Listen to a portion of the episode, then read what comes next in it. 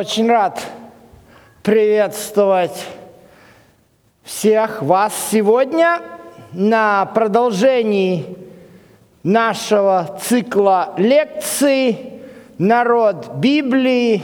Израиль. Вчера, сегодня, завтра».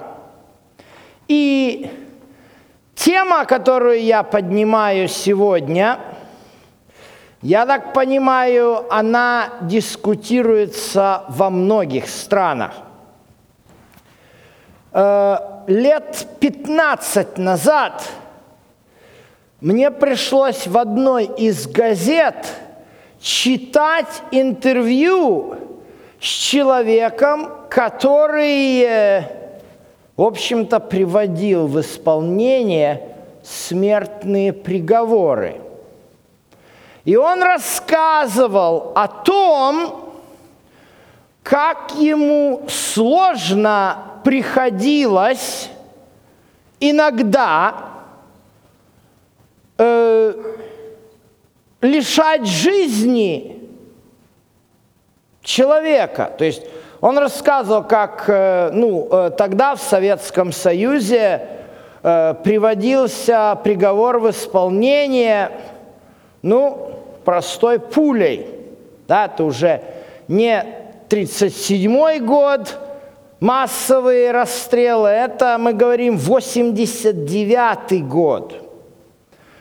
И мы знаем исторически, что в начале 90-х годов при президенте Ельцине э, Российская Федерация ввела мораторий на смертную казнь. И поэтому вопрос, в общем-то, дискутируется. И с одной стороны, конечно, очень непростой вопрос, понимаете? Э, возьмем совсем недавнюю историю. Э, изувер в Норвегии, Брейвик такой, слышали? Он приехал на остров, где отдыхали дети, он взял автоматы, пистолеты, перестрелял детей, а в Норвегии гуманное законодательство. Больше 15 лет не дают. И он э, получает эти 15 лет, ему там весь комфорт. В камере там душ, телевизор, интернет. И вот... И и я читал статьи тоже. Э, в России велись э, споры о том, что справедливо ли таких людей оставлять в живых вот таким вот образом. Но с другой стороны, посмотрите, что мы видим, этот слайд – это я в Гугле искал долго, чтобы найти что-то более или менее. Это символический слайд. Э, это э, в одной из западных стран перед посольством э, одной из стран, где практикуется побиение камнями – если бы вы увидели эти образы, эти фотографии, как это делается, просто ужасно. Женщину за э, супружескую неверность там, что было, что не было, непонятно, взяли, закопали по плечи в песок и вот такими булыжниками в голову кидают – это демонстрация, показывающая просто грим. А я просто не мог позволить себе взять и показать, что можно найти э, в Гугле. Поэтому, естественно, возникает вопрос, какая позиция Бога? Согласно Послание римлянам, шестая глава, 23 стих. Позиция Бога выглядит вот так.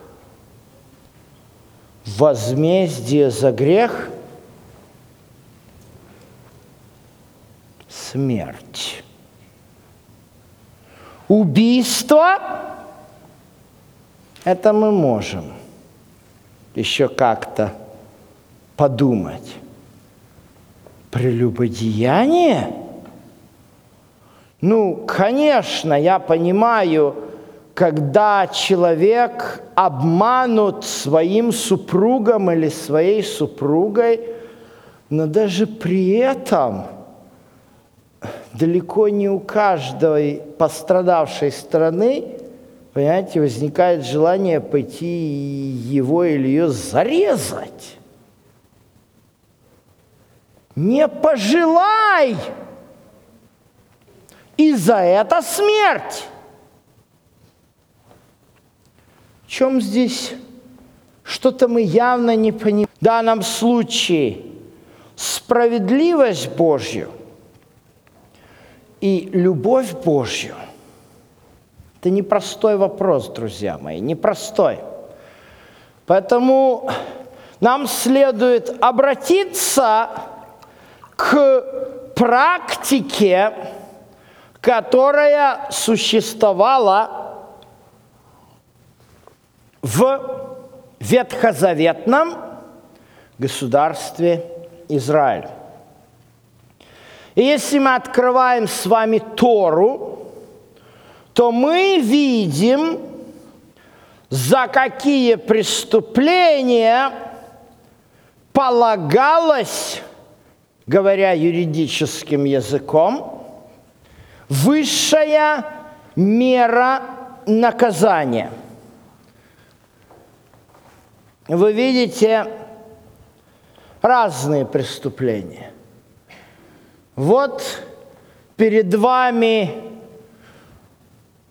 при, принесение детей в жертвоприношение. Ужасное преступление, правда? Жуткие извращения, да,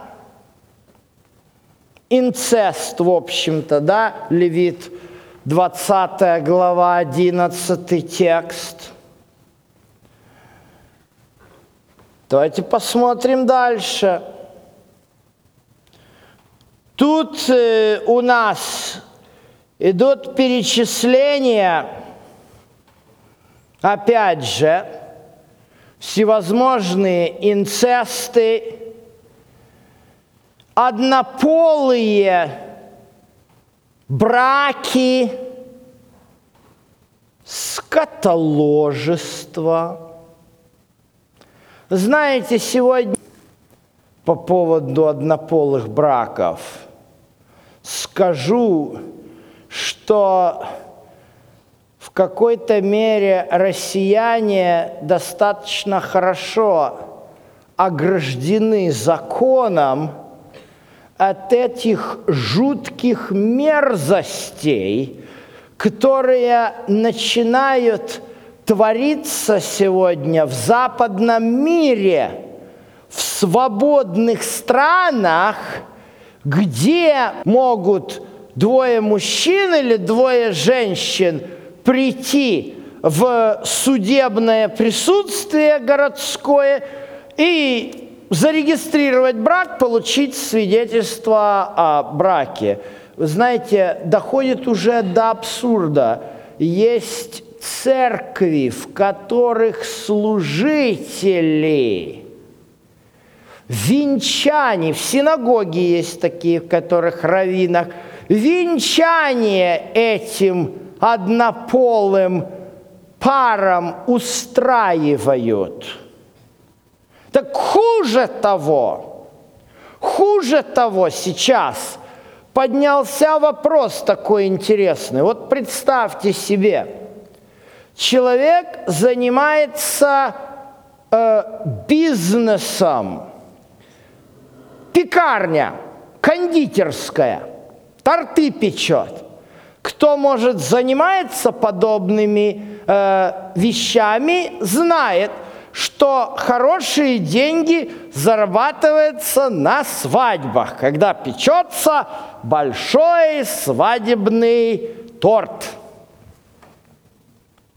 Вот представьте себе, приходят двое молодых людей, Джон и Джеймс, и говорят, пекарь, пекарь, а спеки нам тортик на нашу свадьбу и напиши, Джон плюс Джеймс равно любовь и обслужи нашу свадьбу своими э, кондитерскими изделиями. Пекарь – человек верующий. Он смотрит на эти законы. И он говорит, Господи, я подчиняюсь этим законам. И он вежливо им скажет, этим двум молодым людям, что его вероубеждения не позволяют ему вот так вот взять и э, делать это. Он считает, я по своим вероубеждениям, э, он верит, что брак – это учреждение Богом, союз между мужчиной и женщиной. Вы знаете, что это? не хочет фотографировать эти поцелуи. Засудят и обанкротят. Вот какое, вот что происходит сейчас в этом современном мире. И я 25 лет наблюдаю уже, как, как этот кошмар происходит. Вы понимаете, я не желаю никого судить. Каждый человек имеет право выбора. Я не Бог. Я только лишь следую тому, что диктует мне Дух Святой на основании Священного Писания. Я не могу быть совестью другого человека, у меня нет власти сказать, что ты пойдешь там в ад или куда-то. Но понимаете, когда президент компании Apple тратит огромные деньги и по всем телеканалам, там Fox, CNN, все что угодно, там и BBC, а, а он делает такое заявление о том, что он гомосексуалист. Ну, это все знали.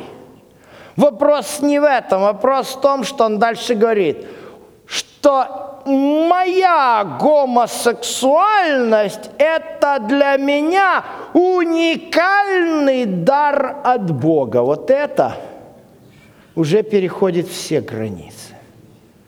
Потому что, извините, даже если у тебя миллиарды и десятки миллиардов долларов, ты не Бог.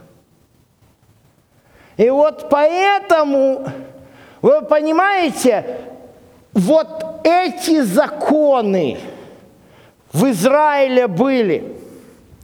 И за эти преступления полагалась высшая мера наказания, потому что это все оберегало израильский народ от вот этого разложения общества, деградации общества, которое творится сегодня в мире.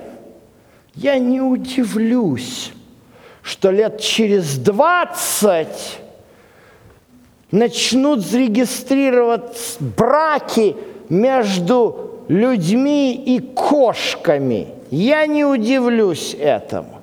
Я уже давно ничему не удивляюсь. Ну вот еще один пример. Пример, за который э, так более подробно описано. Здесь говорится о египтянина – Есть еще одно подтверждение того, что Бог всех, кто агнца пасхального заколол, всех вывел из Египта. И что этот египтянин, уверовавший Бога, он был частью израильского народа. Он женился на девушке из семьи израилитов. То есть он часть израильского народа, происхождение египетское. Но вот что-то сын у них оказался буйный. Почему? Не знаем. Не обязательно, не потому что это смешанный брак, уверяю вас. Но вот бывает беда с детьми. И он поссорился и начал откровенно, открытую злословить имя Божье. Пришлось его арестовать, как вы видите. И Бог дает повеление. Вот вы видите, очень конкретное. Бог дает повеление, чтобы этого злословившего вывели все из стана, и чтобы все слышавшие возложили на него руки, и чтобы он был побит камнями. Понимаете, тоже Бог поругаем не бывает. Почему здесь? Неужели а, может кто-то задать вопрос, вот так вот можно взять человека за инакомыслие и предать смерти. Друзья мои, это не инакомыслие. Человек этот открыто перед всеми хулил имя Божье. И как вы думаете, что будет, если Бог просто бы не отреагировал?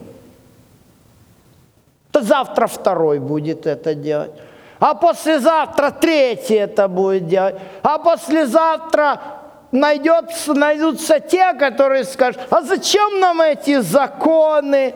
Да Бога вообще нет. Понимаете?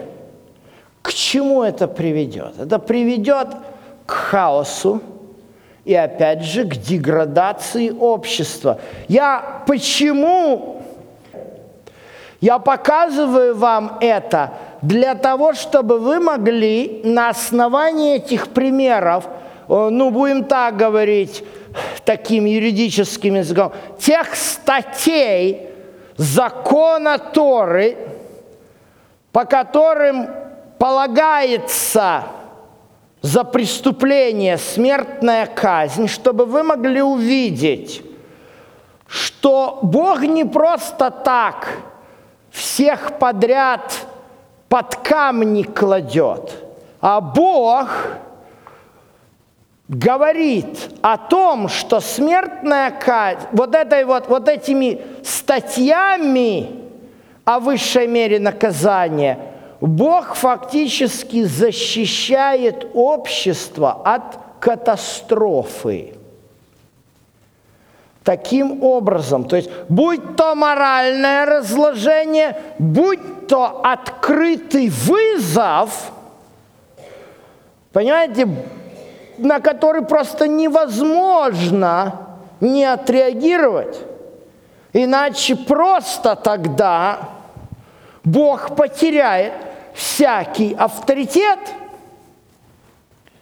И поэтому Бог говорит нам – Левит, 23 24 глава, 16 по 22 текст, это все записано. Вот в 22 тексте нам сказано, хулитель имени Господня должен умереть.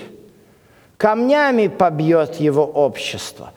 пришелец ли, туземец, будет ли хулить имя Господне. Вы помните, три категории мы говорили. Гер, Нохри и Ам, Израиль. То есть народ земли, пришелец, иноземец. То есть оказывается хула на Бога и убийство. Да, тут кто убьет кого-то человека, пусть будет предан смерти.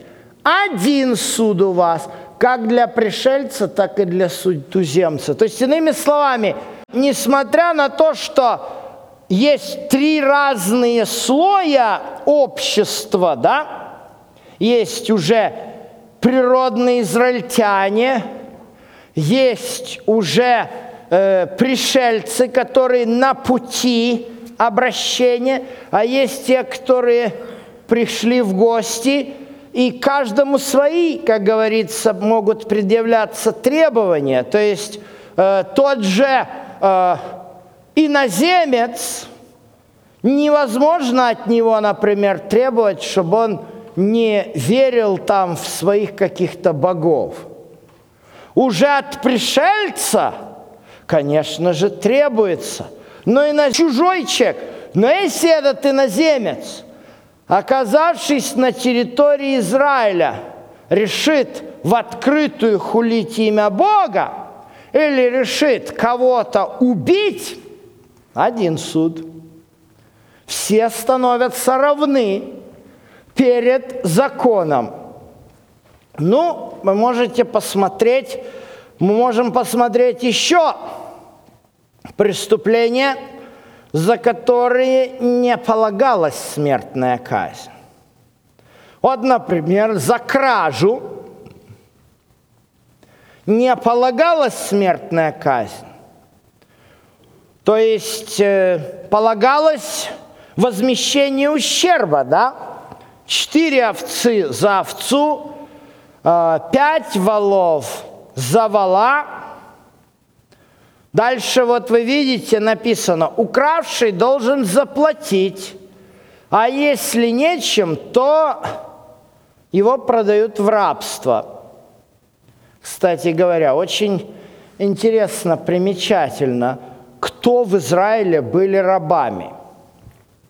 В Израиле рабов не привозили как с рынка невольничего – я вам не показал на экране текст, исход 21 глава, где сказано, что кто украдет человека и продаст его, тому смертная казнь. То есть за работорговлю смертная казнь. Но если человек своровал, а потом ему нечем заплатить штраф, то законодательство требовало, чтобы его продали в услужение – на 6 лет.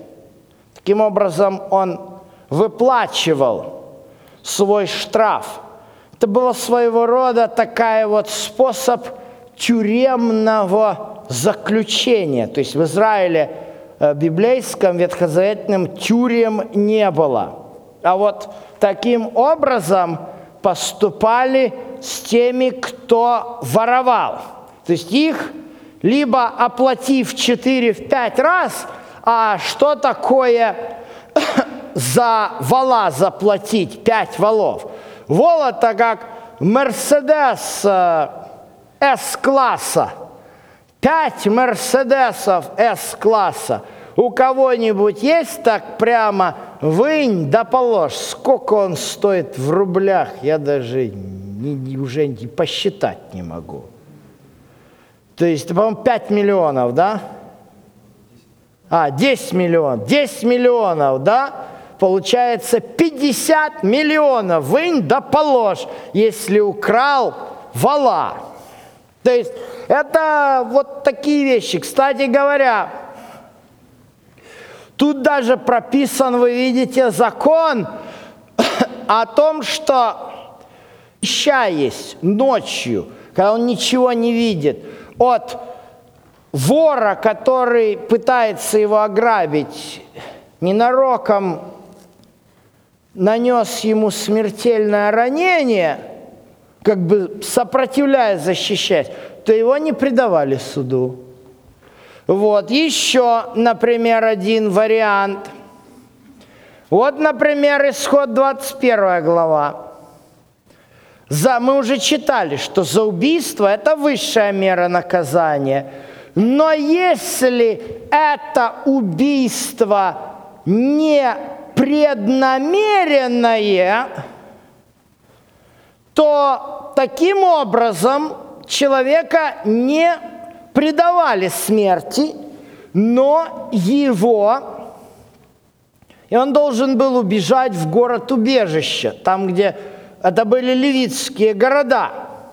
И там он должен был находиться до тех пор, пока не умрет первосвященник. Только смерть первосвященника могла человеку, как говорится, снять с него вину.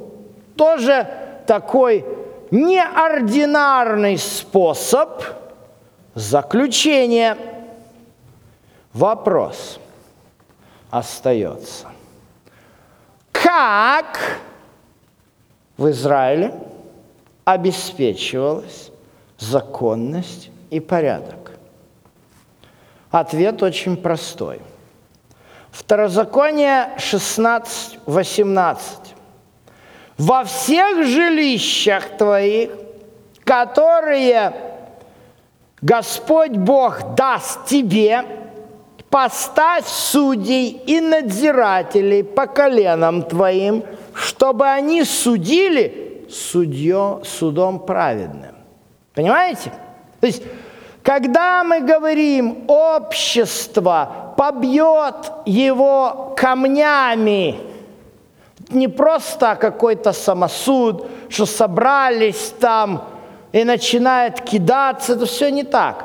То есть, оказывается, имеет место очень конкретная, организованная судебная система.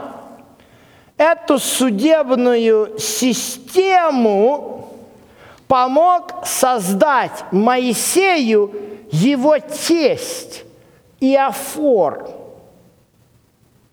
Друзья мои, те стихи, которые мы сейчас прочитали, вот Второзаконие 16, 18, Исход 18 глава, они очень четко показывают природу древнего ветхозаветного Израиля – Израиль представлял собой не что иное, как теократическое государство.